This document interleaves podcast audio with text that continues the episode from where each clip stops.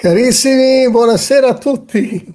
Siamo in diretta ed è una meravigliosa opportunità questa sera poter stare un po' con voi. Ho appena finito la, una registrazione con un canale che mi ha ospitato per una diretta eh, e un confronto eh, teologico che potessi portare tra Allah e Yahweh e perché non si parli dello stesso Dio, a dispetto del fatto che oggi è comune eh, la pandemia vocale che non fa niente come si dica Dio, se si dice Allah o si dice God o si dice Dagon dei Filistei, tanto è tutta la stessa cosa.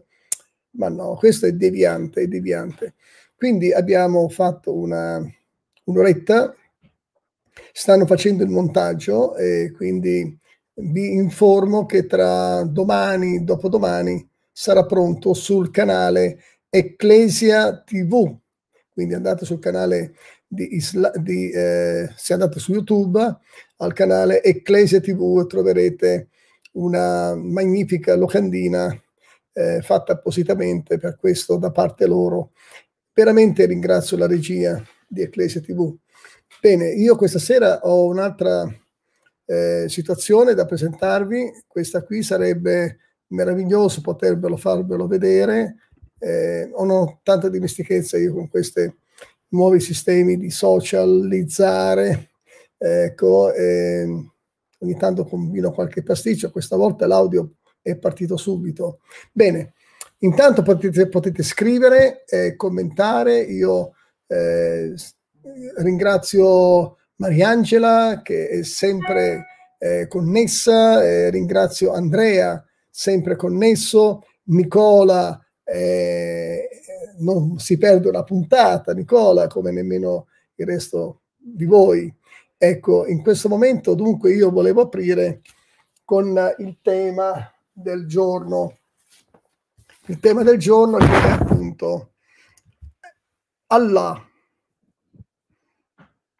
Allah è un'idea, Allah non dell'epoca preislamica, sto parlando dell'Allah del dopo Mohammed, è un'idea che è concepita di questa entità, un'entità particolare, vedremo stasera, ve, le anticipo un attimo, Allah è un'entità separata nel cosmo centinaia di miliardi di anni luce, quindi in, in un senso c'è una parola, è un Dio naturalmente trascendente e anche un Dio solitario, indivisibile, è un Dio unitario, un Dio singolo e solo, solo, solo, solo, solo. Non ha all'interno della sua natura una natura plurale della deità, è proprio unitario. Non riesco come cristiano, eh, come cristiani, a concepire come un Dio, così con questa descrizione, eh, infatti non riesce ad essere onnipresente. Allah non può essere onnipresente. Questa è la prerogativa esclusiva del Dio unetrino. Vi facciamo una domanda, facciamo finta che io sia un vostro amico musulmano. Pensate adesso dentro di voi quale risposta mi dareste? Datemi solo tre parole, me le scrivete qua sulla chat. Ora vi faccio un quesito tipico che mi fanno a me i miei amici. Ma visto che voi cristiani affermate continuamente che Gesù era Dio fattosi uomo, Dio incarnato, bene, se lui era Dio, vero Dio e vero uomo come dite voi cristiani, ma nel momento che è morto, se lui era Dio e Dio è morto, Dio è morto, dicono loro, chi reggeva l'universo contemporaneamente? mentre aspettava di risorgere al terzo giorno? Quale catastrofe incombeva sull'universo, sul creato, sulla Terra, le fasi lunari? Avete capito questa domanda? È proprio tipica della visione di un Dio unitario, di un Dio che non sanno cogliere, ma io spero che i miei amici musulmani siate ancora collegati, non sanno cogliere che questo vuol dire che Allah non può avere la qualità dell'ubiquità. Non può essere onnipresente là e qua giù contemporaneamente. Questo è veramente una, una cosa da tenere presente. Loro dicono Allahu Akbar, Allahu Akbar. Sì, ma Allah non è onnipresente. E allora che Akbar è? piuttosto è Allah al bar. Ma dico, quindi questo Dio che è da solo, da solo, non è abituato a comunicare con nessuno. Con chi parla? Io guardo lì come se fosse, scusatemi, con chi parla? Con chi relaziona? Sto arrivando, eh? Quindi questo Allah si preclude con la sua natura unitaria, si è precluso la qualità dell'ubiquità e la qualità della, della qualità relazionale con gli altri. Con chi parla? Non parla con nessuno. Infatti, quando eh, il profeta dell'Islam, l'uomo, riceveva le rivelazioni, non le riceveva mai da parte di Allah, lo sapete questo? Forse non tutti lo sapete. Lui riceveva soltanto da parte del presunto angelo.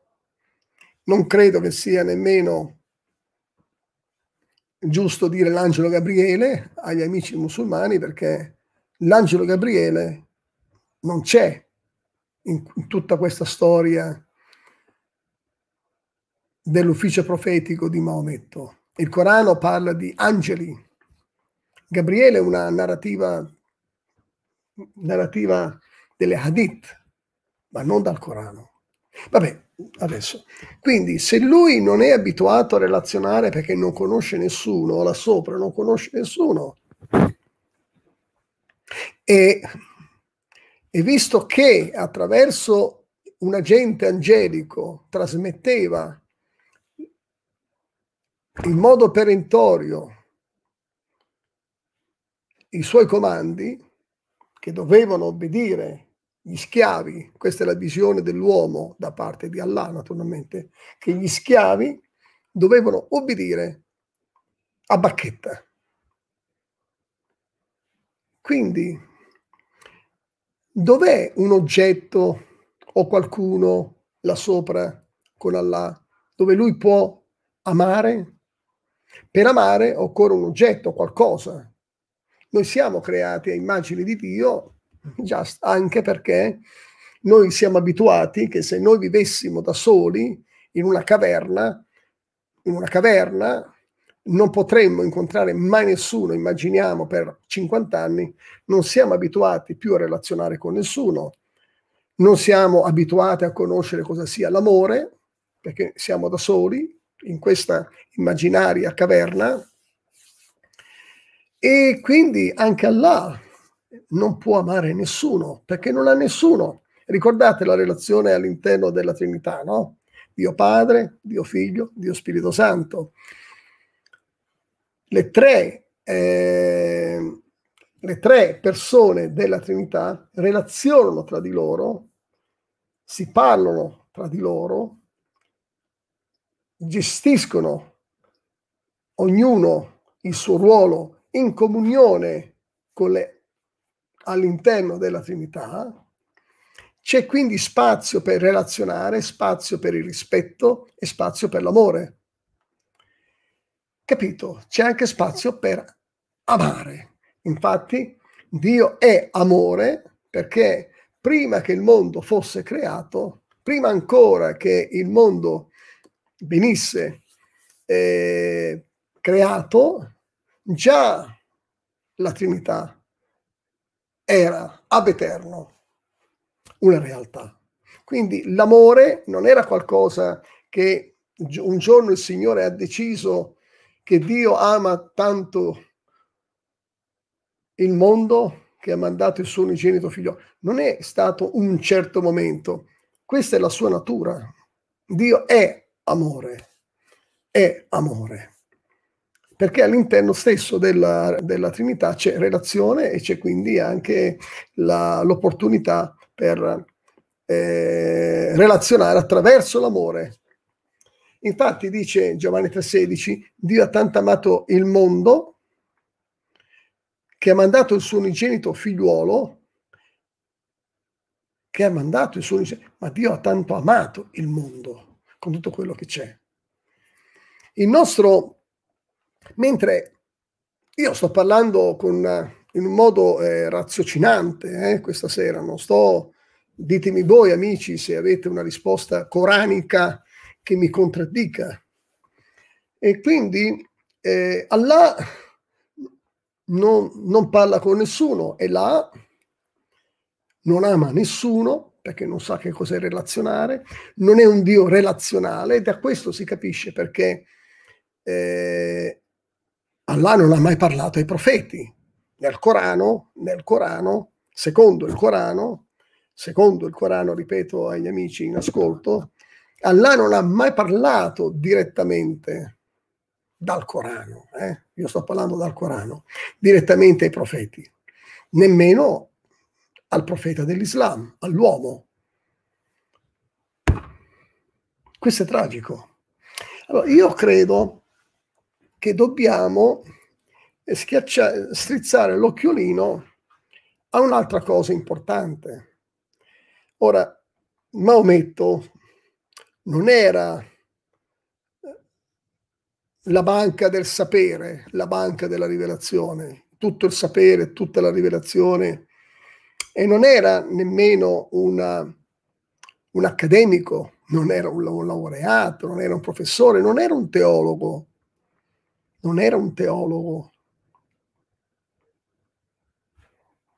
Da dove, da dove veniva? storicamente parlando, lui era un mercante, al massimo trattava i prodotti, vendeva i prodotti, ma non era un teologo. Poi si dice, dicono gli amici musulmani, che lui era un analfabeta. Non sono d'accordo. La parola ummi, questa è la parola che trovano nel Corano, ummi, non significa analfabeta, significa eh, non conoscitore di qualcosa.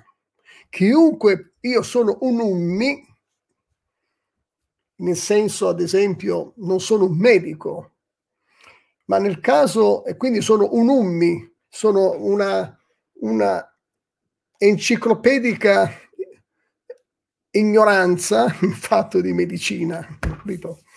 Ma Mohammed non aveva una preparazione rabbinica, non conosceva la religione dei, degli ebrei, dei cristiani, non sapeva proprio niente, tanto vero che appunto secondo la narrativa islamica l'angelo eh, deve trasmettergli un messaggio da parte di Allah. Sappiamo anche che lui non comprendeva nemmeno che quello era un angelo, perché quando va da Khadija, subito immediatamente dopo che ha fatto questa nuova esperienza mistica, crede che sia stato attaccato dai demoni. Infatti va da Cadice e dice mi è successo qualcosa di terribile, guarda, l'abbiamo visto la, la puntata scorsa, no amici, voi che mi seguite. Eh, guarda, mi è successo questa brutta esperienza, ho incontrato degli spiriti malvagi e torna a casa con delle contrazioni muscolari tra il collo e le, le, spalle dal terrore di questa esperienza. E che dice poi dirà, ma no, tu sei una brava persona, da una brava persona come te ci si può aspettare soltanto che sia qualcosa di buono. E quindi poi Cadice, questo ve l'ho già raccontato, quindi alla fine Cadice e Ibn Warak che convincono che lui è un profeta, non è nemmeno l'angelo Gabriele che lo convince. Alla fine è Ibn Warak che dice a lui tu sei un profeta e lui se la beve. Mohammed se la beve questa novità che lui è un profeta. Quindi era proprio un ummi, proprio non aveva nessuna idea, capito amici, della, della, che quello che si stava accadendo per lui, a lui fosse, si trattasse di una rivelazione divina. E allora, siccome lui non era strutturato dal punto di vista eh, teologico, non era un uomo strutturato. Eh. Infatti eh, nel Corano si scrive diverse volte che eh, lui si contraddiceva eh, diverse volte nel Corano e naturalmente ci sono anche i paesani nel Corano che gli dicono ma secondo noi eh, dice uno svitato di testa, secondo noi un altro dicevano è un poeta, secondo noi dicevano altri è, una, è un, uno sciamano, ecco. Ora però Mohammed muore. Mohammed muore nel 632 secondo le tradizioni islamiche e, e quindi muore nel 632 e rimane questo pacchetto, questo Islam. Un Islam eh, primitivo, non c'era ancora il libro sacro, detto Corano, eh, eh, c'erano delle persone, dei califfi, califfo Otman, califfo eh, Abu Bakr, che cercavano di fare le prime edizioni del Corano, e lì è un'altra pagina, lo apriremo un'altra volta. Quindi eh, nemmeno il Corano era già pronto quando è morto l'uomo. Per avere le prime edizioni del Corano con i segni, con i punti diacritici e con le vocalizzazioni. Ok? con i punti diacritici, perché i Corani che c'erano al tempo di, di Abu Bakr, queste edizioni, contenevano soltanto delle, dei gruppi consonantici senza i puntini diacritici e quando i gruppi consonantici non sono accompagnati dai punti diacritici sia sotto che sopra le lettere, una parola può assumere con i punti diacritici, insomma, gli puoi far dire quello che vuoi. Ecco, detta in modo popolare. Puoi far dire al Corano quello che vuoi. Siccome questa situazione aveva creato eh, crisi, una profonda crisi anche di identità, perché non avevano dei punti di riferimento, i musulmani primitivi, dobbiamo aspettare il secondo, il tardo, eh, tardo ottavo secolo per vedere già i, l'introduzione nelle scuole, dagli, nelle scuole coraniche del tempo, finalmente uscire le parole con i punti diacritici e con le vocalizzazioni. Quindi una chiara, eh, un chiaro sapere di cosa, in cosa consistesse il Corano nel tardo ottavo secolo in poi eh, non era presente nella primordiale comunità islamica. E quindi eh, potevano far dire quello che volevano a quelle edizioni primordiali dei mushaf, mushaf che sono appunto i mushaf in arabo chiamano mushaf chiamano appunto eh, i manoscritti. E allora, da una parte non c'era una struttura molto eh, sequenziale, logica su cosa e in cosa consistesse la fede islamica realmente, perché il Corano stesso, no? E il Corano sarebbe la fonte da quale apprendere l'insegnamento. Non essendoci il Corano pronto, l'edizione del Corano subito eh, appena la morte di, del, dell'uomo, le persone potevano immaginare di, di credere e di esercitare loro, i loro esercizi cultuali come lo, lo comprendessero loro. Ehm, questa è, tutto, è tutta un'introduzione perché ora arriviamo al titolo. È Allah un Dio aristotelico? Naturalmente noi, se vogliamo, possiamo dire ai nostri amici musulmani che se questo tema per loro è troppo ehm, astruso, astruso significa eh, inusuale, pazzesco, contorto, possono anche cambiare canale e ascoltare su qualche altra cosa, qualche musica, musichetta simpatica. Non sono obbligati. Però noi vogliamo fare questa sera una ricerca approfondita delle origini, ricercare le fonti e identificare la natura del vero Allah che eh, c'era nel, all'epoca dell'Islam primitivo. Perché abbiamo detto il motivo fino adesso. E dunque, abbiamo detto che Allah è un Dio, un'entità inconoscibile. I musulmani però non lo vedono in chiave negativa il fatto che sia inconoscibile, eh? lo vediamo noi in chiave negativa perché il nostro Dio è conoscibile e noi apprezziamo la comunione, poter relazionare con il nostro Dio e sappiamo cosa significa poter parlare in preghiera e avere esperienze quotidiane con il Signore, l'Iddio del creato. E chiaramente per questo motivo non possiamo biasimare nemmeno gli altri, perché non hanno fatto questa esperienza.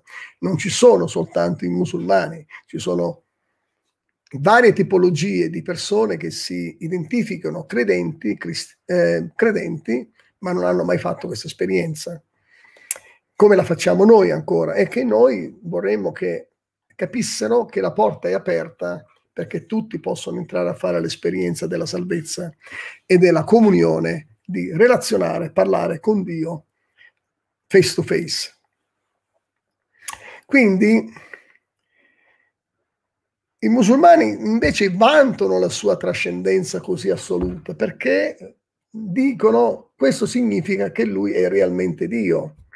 Dio non si, non si inquina, non si abbassa, non relaziona con noi in questo mondo così decaduto e schifoso. Sì, teoricamente dico è vero, grazie a Dio per la sua grazia, per la sua misericordia, perché si dimentica che Dio ama il peccatore, purtroppo. Loro dimenticano che Dio ama il peccatore, che Dio ha tanto amato il mondo, tuttavia con tutto quello che stiamo vedendo e sentendo anche in questo momento che sto parlando in tutta Italia, in tutto il mondo. Covid. Bene, Dio ama il mondo, quindi loro pensano che la trascendenza eh, valorizzi il loro Dio eh, perché essendo Dio, essendo Dio è sovrano, è sovrano, sovrano, non deve abbassarsi ad entrare in, com- in contatto con noi e, questi, e questa si chiama una trascendenza, si chiama assoluta trascendenza. Venendo quindi ora al dunque, parliamo un attimo della Grecia. La Grecia eh, del periodo classico, eh, siamo verso il quarto secolo avanti Cristo circa, dipende poi terzo, quarto, quinto secolo, ognuno penso intorno al quarto secolo avanti Cristo, aveva sfornato, sfornato, mi piace molto, eh, tanti eh, filosofi, con tutte le, le lettere maiuscole naturalmente, e la Grecia è stato ancora al tempo, in quel tempo, nel periodo classico, il modello che, hanno, che ha introdotto la democrazia. Era una cosa unusuale.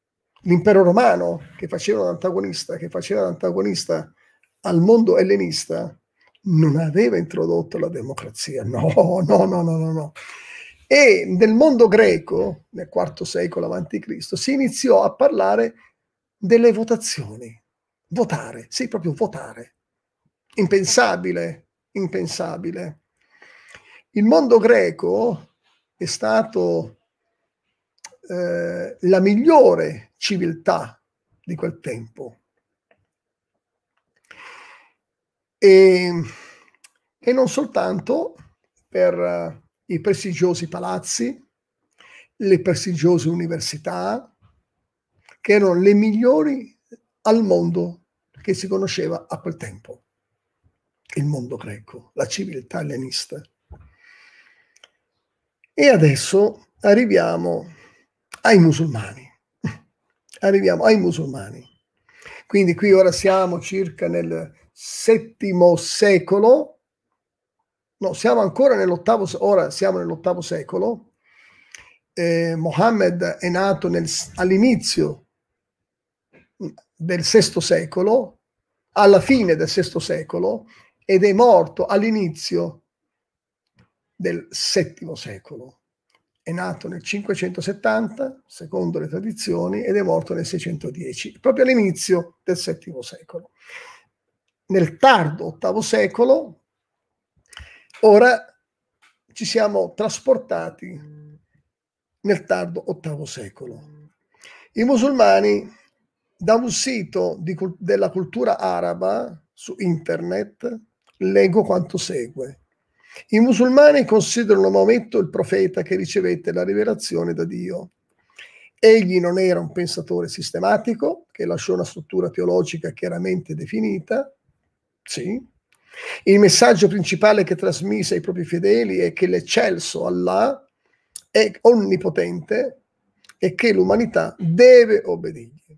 Tuttavia, man mano che la piccola comunità si sviluppava in un vasto impero, siamo appunto nell'ottavo secolo, e i musulmani avvertirono la necessità di avere delle risposte alle domande dottrinali sull'Islam, sia quelle poste loro dai non musulmani e sia ad altre domande che essi stessi sentivano il bisogno di porre ai non musulmani.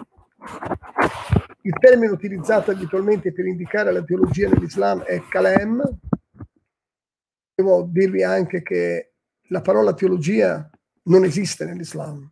Teologia vuol dire parlare di Dio, parlare e descrivere eh, i concetti di Dio. Siccome Allah è inconoscibile, vi ricordate? Allah è inconoscibile.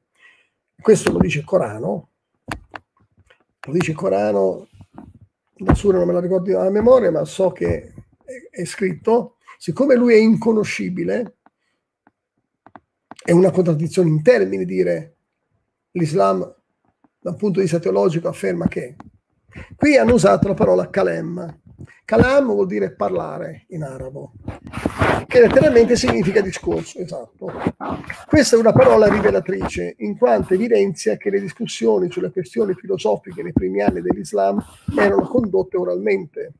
Coloro che prendevano parte a tali conversazioni dibattevano, spesso con molto fervore, temi cruciali attinenti alla fede. È importante osservare che molte delle questioni teologiche che tenevano occupate le menti dei teologi islamici, che tolleriamo la parola teologi, per esempio il tema del libero arbitrio della predestinazione, costituivano preoccupa- la preoccupazione anche dei pensatori quel, in quel tempo, degli ebrei e dei cristiani. La teologia islamica sembra emergere gradualmente nella seconda metà del VII secolo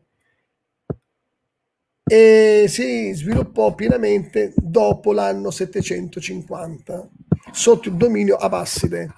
Le questioni teologiche prima elencate erano adesso dinanzi ai dotti, ai sapienti musulmani. Essi sentivano la necessità di presentare il punto di vista prettamente eh, islamico su questi argomenti, sia per difendere la nuova, la nuova fede contro le critiche ostili mosse dall'esterno, sia per formulare in modo chiaro quali dovessero essere le risposte musulmane corrette a tali questioni teologiche. Fine citazione. Bene, questa era la citazione.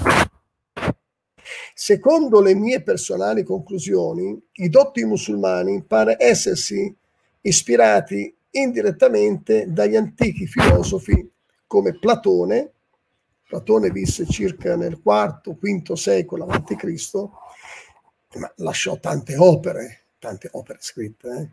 Dopotutto l'ellenismo, che regnava quasi del tutto incontrastato, sì è vero, col tempo si irradiò, trasmise anche in quella parte del mondo che era raggiungibile e nei secoli l'ellenismo raggiunse anche l'Arabia. Storicamente dimostrato dei nostri giorni.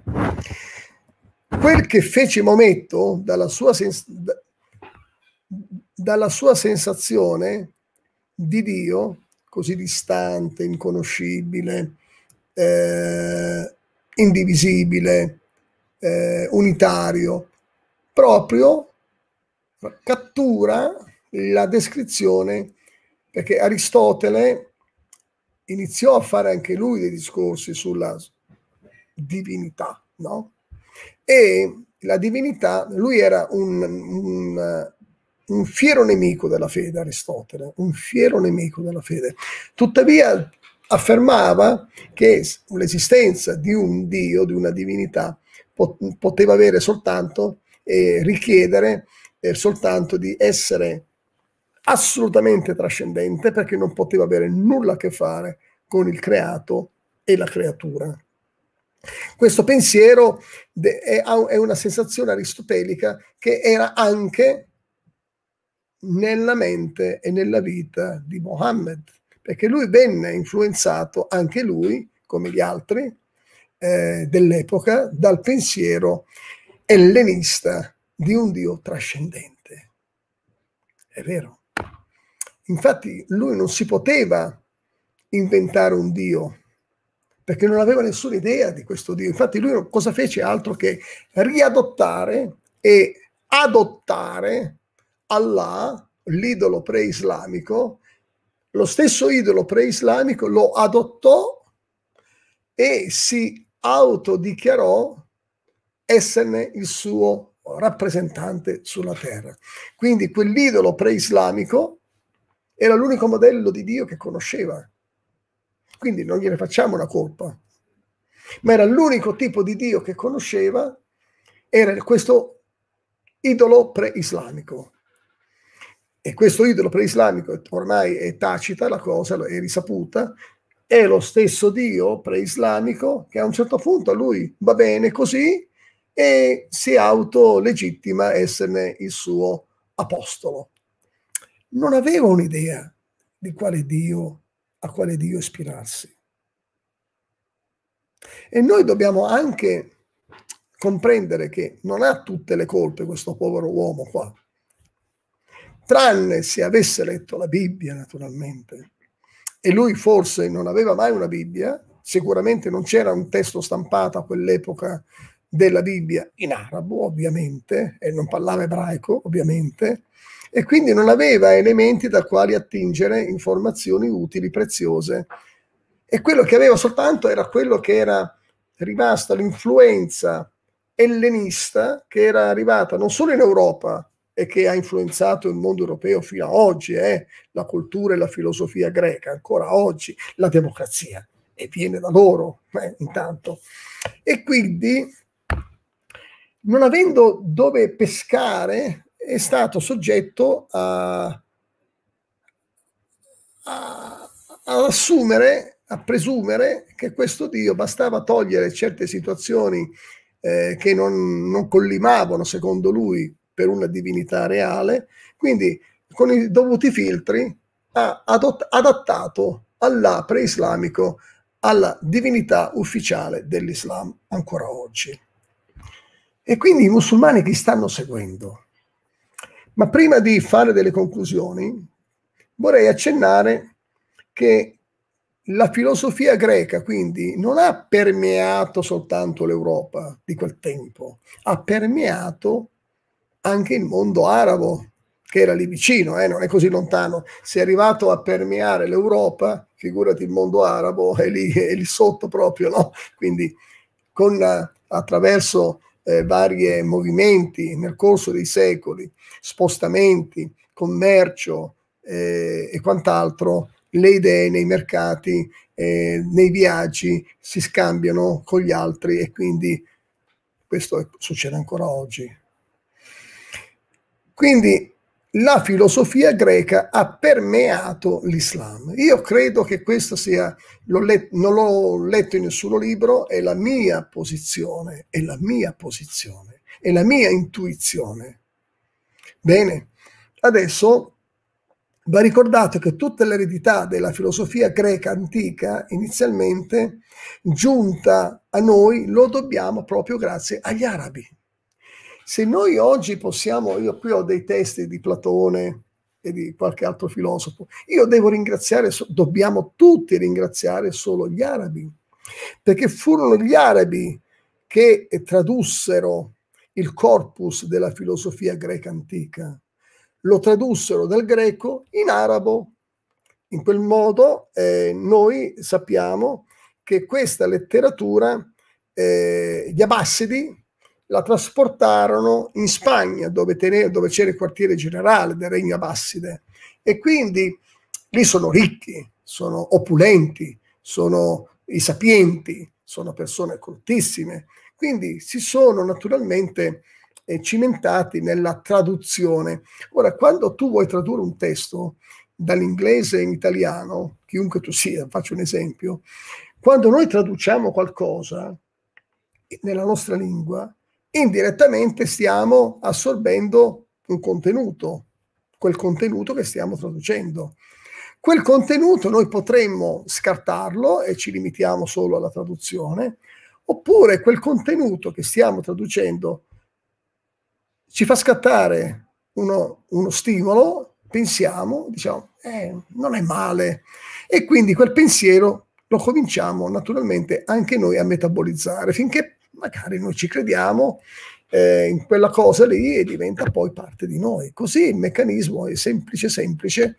Quando i, gli arabi hanno tradotto il corpus della filosofia greca antica dal greco all'arabo, è accaduto proprio questo.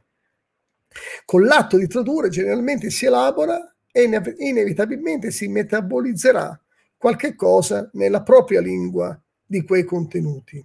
Pertanto, in tal modo i dotti musulmani vennero in contatto con le teorie sviluppate dalla filosofia greca classica, attingendone così alcune peculiarità che potevano eh, essere eh, accorpate nella teologia, nei pensieri islamici. I dotti musulmani credettero congeniale introdurre gradualmente alcune di quelle scienze religiose nel loro corpus della loro letteratura islamica. Infatti, questo non è del tutto eh, inverosimile, perché l'Islam inizialmente, quello primitivo, non abbiamo nessuna fonte, nessuna tradizione che è giunta a noi dal 632 anno della morte di Mohammed. Non c'è niente. Dal 632 ai califi ben guidati, i quattro califi successivi, non è arrivato nulla di autografato da loro circa quello che stavano sperimentando e vivendo. Le prime tradizioni scritte, Hadith al-Bukhari, sono proprio dalla fine dell'ottavo secolo, inizio nono secolo. Dalla fine dell'ottavo secolo il regno eh, appunto eh, arabo, il regno musulmano si sta espandendo in un piccolo impero con le conquiste vanno, eh, fanno razzie, eh, prendono anche dalle biblioteche quello che sembra bello, come è successo con gli scritti dei, dei filosofi, e, ed è tutto bottino di guerra. Così è successo.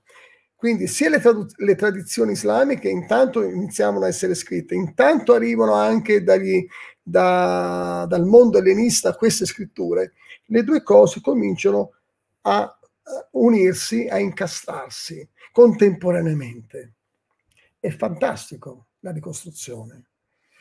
E così Platone, ad esempio, parliamo di Platone perché un'influenza l'ha avuta anche soprattutto Platone nella, nella filosofia islamica di oggi. Platone diceva che eh, si dice che abbia influenzato decisamente l'intero impianto teologico e mistico dell'ebraismo, del cristianesimo e dell'islam. Proprio così, Platone, anche se non era un religioso. E, e questo fa degli arabi delle persone intelligenti, molto intelligenti, hanno tradotto queste opere meravigliose che spaziano da Platone ad Aristotele. Ci sono lavori anche di Galeno, Euclide, Archimede, Tolomeo. In seguito in Spagna queste versioni arabe vennero ritradotte in latino. Ecco perché sono arrivate nelle nostre lingue. In Spagna il regno Abbaside, Abbasside lo tradusse tutto in lingua spagnola eh, queste opere. E quindi queste opere diventarono eh, parte della cultura islamica e dell'eredità islamica gradualmente. Sorsero nel 750, nel 750 eh, a metà dell'VIII secolo, la filosofia islamica emerse con autorevoli filosofi arabi. Uno si chiamava Al-Kindi, Al-Kindi, Kindle, mi sembra quella cosa che si leggono ormai, Kindle, no? No, c'entra niente forse. Va bene, introdusse la filosofia greca al mondo arabo. Al-Kindi, lui era arabo. Conosciuto come filosofo dagli arabi. Io credo che se qua ci sono degli arabi che mi stanno ascoltando, dotti, studiosi, sanno che Al-Kindi non si può non saperlo per loro. E poi c'è anche il uh, contemporaneo di Al-Kindi, eh, era l'altro filosofo islamico che si chiamava Al-Farabi, a Venezia, se no i quali vedevano se stessi, hanno dichiarato che vedevano se stessi come studenti di Aristotele e di Platone. Chiaro. Loro hanno avuto una vita brutta perché venivano eh, insultati, perseguitati, perché venivano, eh, sono stati fraintesi come musulmani liberali.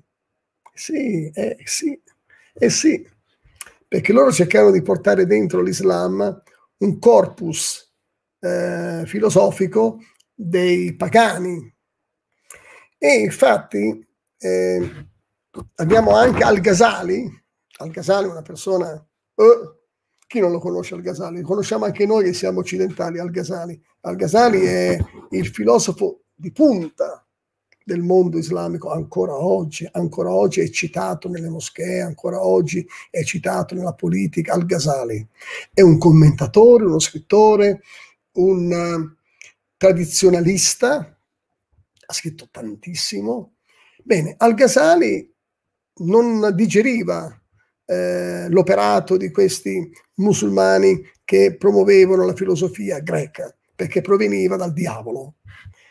Ecco, e poi naturalmente abbiamo altri spunti per pensare a questo, che il, quello che abbiamo noi oggi, l'idea che abbiamo noi oggi di Allah, come l'ho descritto all'inizio, così distante, così separato, eh, indivisibile, eh, chiuso in se stesso, completamente assente dal creato, corrisponde alla descrizione filosofica ellenista.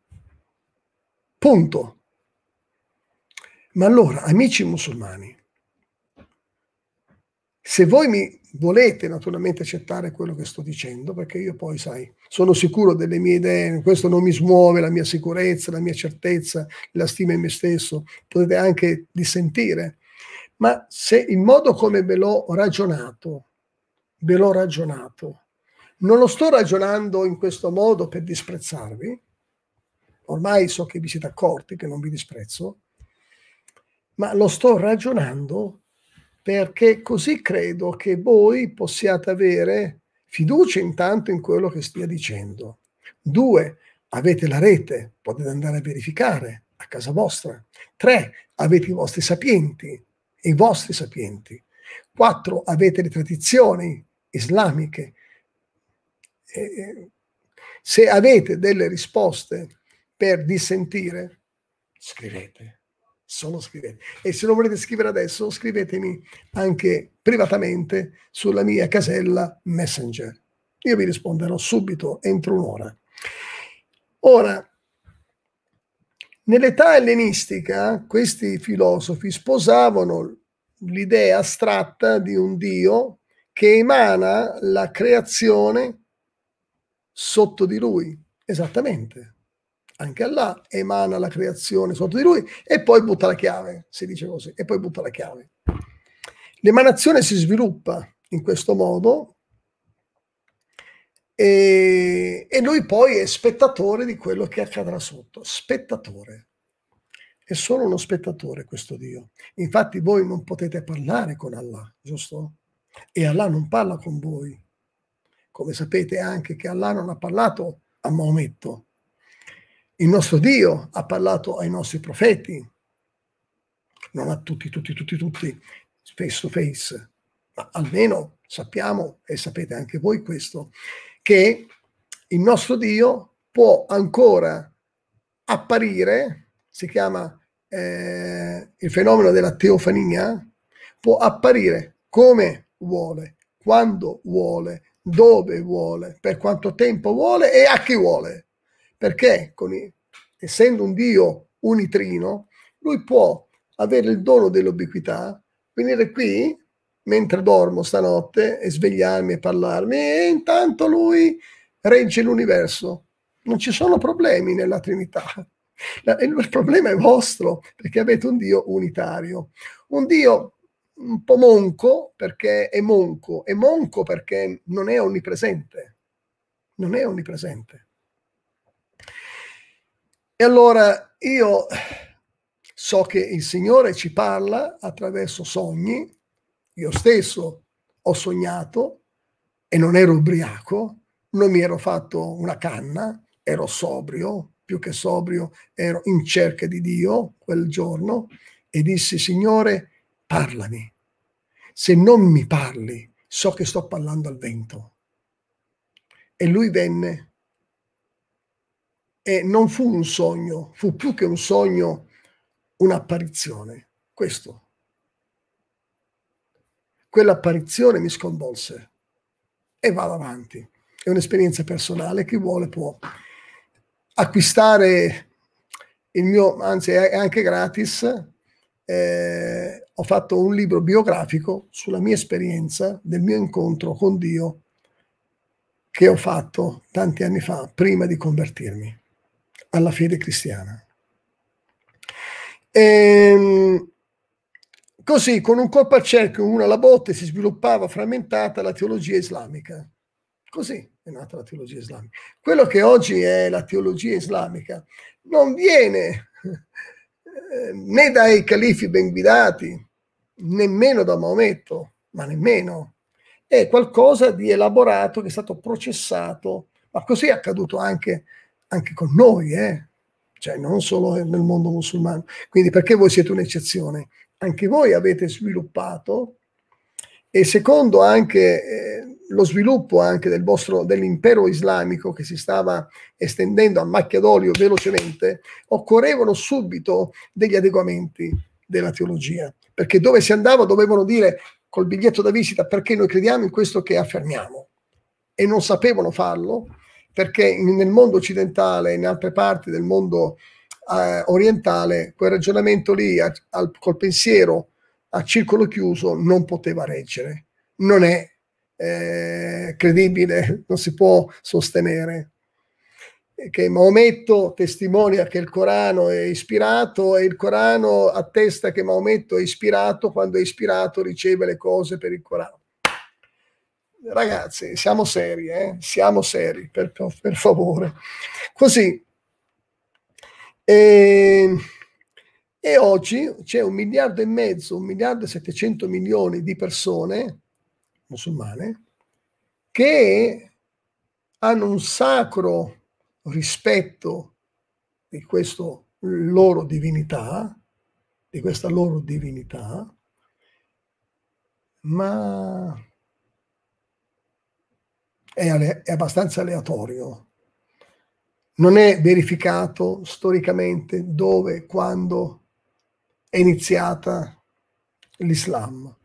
È iniziato cento anni dopo con eh, le hadith e dalla morte di Maometto fino a cento anni dopo c'è un buco, non c'è nessuna informazione, non c'è nulla. Comincia Ibn Hisham a scrivere una biografia della, della vita de, dell'uomo e Ibn Hisham lo scrive verso la fine dell'ottavo secolo, ok? Verso la fine dell'ottavo secolo. Ibn Hisham muore a metà dell'opera e dopo 70 anni prende in mano il lavoro Ibn Isham. Ibn Ishaq lo inizia, volevo dire, Ibn Ishaq lo ha iniziato e poi Ibn Isham lo finisce. Ibn Isham lo finisce eh, verso a metà del IX secolo. Sono già passati 200 anni, eh? Chi garantisce che le cose che ci sono nel libro di Ibn Isaac oggi sono realmente accadute? Quando voi già siete, siete eh, eh, diffidenti riguardo la nostra scrittura, la Bibbia, il Nuovo Testamento è stato scritto immediatamente, subito, dopo l'ascensione di Cristo, immediatamente, cioè non 200 anni dopo, immediatamente i fatti. Eh, siete già diffidenti su questo esito della edizione del Nuovo Testamento. Per consistenza logica dovreste dire, allora dovremmo diffidare anche noi. Abbiamo per coerenza bisogno di diffidare anche noi, di diffidare, eh, non diffidare, di diffidare anche noi di quello che stiamo leggendo. Eh,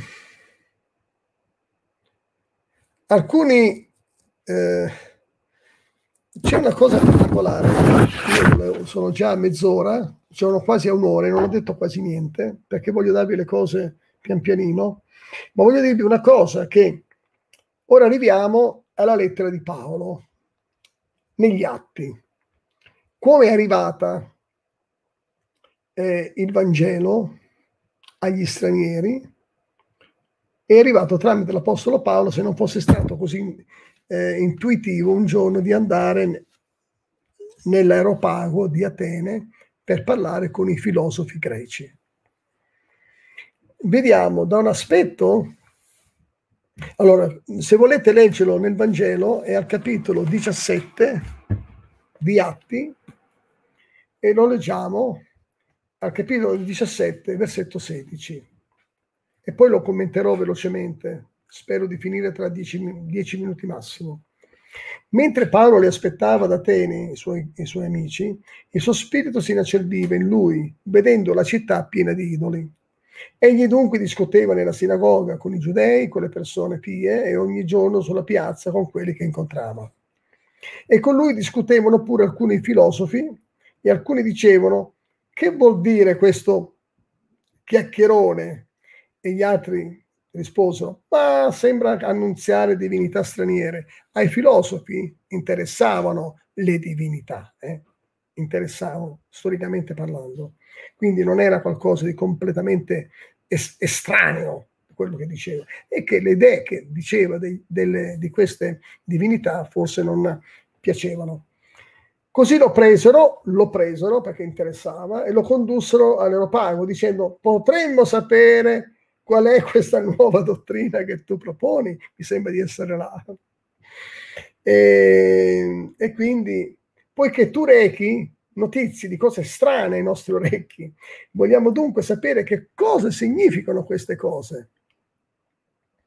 E, poiché tu rechi queste cose, queste notizie.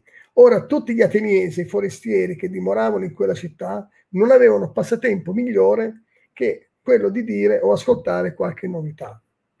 Allora Paolo, stando in piedi in mezzo all'aeropago, disse, Ateniesi, io vi trovo in ogni cosa fin troppo religiosi. È stata un'affermazione sapiente, intelligente, perché quei filosofi avevano dei richiami religiosi interiormente, sapevano che le divinità esistono, ma che queste divinità non sono interessate, affermavano, come, come gli epicurei, non erano interessati a curarsi delle creature, del creato e a non relazionare con il creato, esattamente come nell'Islam.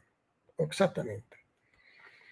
Poiché, allora Paolo, stando in piedi, disse, vi trovo fin troppo religiosi, poiché passando in rassegna e osservando i vostri oggetti di culto, ho trovato anche un altare su quale è scritto al Dio sconosciuto. Quello dunque che voi adorate senza conoscerlo, io ve lo annuncio. Io, Francesco Maggio, invece vorrei fare un adattamento per i miei amici con il permesso di Dio. Direi, ho trovato anche un libro, ho trovato anche un libro, ho trovato anche un libro, non posso dire un altare, un libro su quale è scritto e si sintetizza al Dio inconoscibile. Il Dio conosciuto, sconosciuto si potrebbe conoscere, un Dio inconoscibile rimane sconosciuto. Ma noi ve lo vogliamo presentare, il Dio conoscibile. Quindi eh, vorrei eh, passare al messaggio. Il Dio che ha fatto il mondo e tutte le cose che sono in esso, essendo il Signore Dio del cielo e della terra, non abita in templi fatti da mani d'uomo e non è servito dalle mani di uomini come se avesse bisogno di qualcosa, essendo lui che dà, tutti, che dà a tutti la vita, il fiato e ogni cosa. Quando Paolo ha parlato e ha parlato del Dio sconosciuto, gli ateniesi sapevano che non volevano offendere nessuno, avevano, delle, avevano presenti alcune divinità e dicevano con rischio che magari c'è qualche divinità che poi si arrabbia perché l'abbiamo discriminato, non l'abbiamo citato, mettiamo una statua lì al Dio sconosciuto, così lo teniamo buono. E erano religiosi in questo senso qui, io direi anche superstiziosi, mm, ci sta anche quello, superstiziosi. E per questo non intese mettere in evidenza la costruzione di un altare, ma piuttosto la mancanza di conoscenza da parte degli ateniesi di Dio. Amici musulmani, noi vogliamo solo aiutarvi con questi pensieri ragionati, metabolizzateli, avete tempo una settimana per metabolizzarli, ci sentiremo tra una settimana. A questo punto io vi saluto e spero di avervi dato soltanto un'anticipazione leggera. Mi sono impegnato di non essere eh, irruente, ecco, sono cose da dire molto delicatamente. Se avete forse delle perplessità, invece di dire parolacce sul sito, allora se eh, scrivete delle cose eh, insensate da come persone maleducate, sappiate che noi cancelleremo tutti i vostri commenti. Se invece proponete una risposta ragionata, calma, civile e non cavernicola, e non cavernicola, bene, siamo qui. Insultare non fa parte della santità e se siete santi, se volete pensare, farci credere che voi siete santi, religiosamente parlando, insultando, aggredendo, eccetera, eccetera, non si arriva da nessuna parte. Non si arriva da nessuna parte. Noi non abbiamo tempo di perdere con i messaggini provocatori. Quindi questo non l'ho detto per voi che siete bravi ragazzi, l'ho detto per gli altri. A questo punto io penso che per oggi volevo dire appunto, no, eh, sono tentato di usare ancora un minuto, che dove è arrivato il Vangelo, il pensiero filosofico è stato cancellato. Infatti in Grecia il Vangelo fiorirà e la Chiesa ortodossa sarà seminata proprio nel mondo dove l'ellenismo era fiorito di tanta prestigio e di tante eh, prestigio, di orgoglio, di fierezza dell'intelligenza umana. Quindi il Vangelo dove è andato, è arrivato nel mondo ellenista, ha sradicato la filosofia e ha inserito la fede. Invece il mondo musulmano, essendo senza spirito di Dio, senza, essendo che vive senza una verità, essendo che non ha Dio, non ha il vero Dio, è stata preda del condizionamento della filosofia greca. Questo è abbastanza. Evidentemente c'è un contenuto nella Bibbia che, fo- che fagocita la menzogna, la, fa- la fagocita, la fa, la fa sparire. E credo che invece il mondo ellenista si sia divertito a influenzare l'Islam e sta ancora sfregandosi le mani perché ha perso la battaglia contro il Vangelo, ha perso una battaglia, ha perso la guerra contro il Vangelo e ha vinto una guerra contro l'Islam. Per qua sono a posto, eh, questa sera eh, mi sono sforzato di essere brevissimo. Vi saluto e aspetto voi amici che mi scriviate su YouTube, che movimentiate un attimino la, la chat. Eh, qui sono apparse delle chat interessanti, ma anche delle, delle chat un po' non tanto carine, ma vi aspetto sulla chat. Che Dio vi benedica. Qui Francesco Maggio. Alla prossima.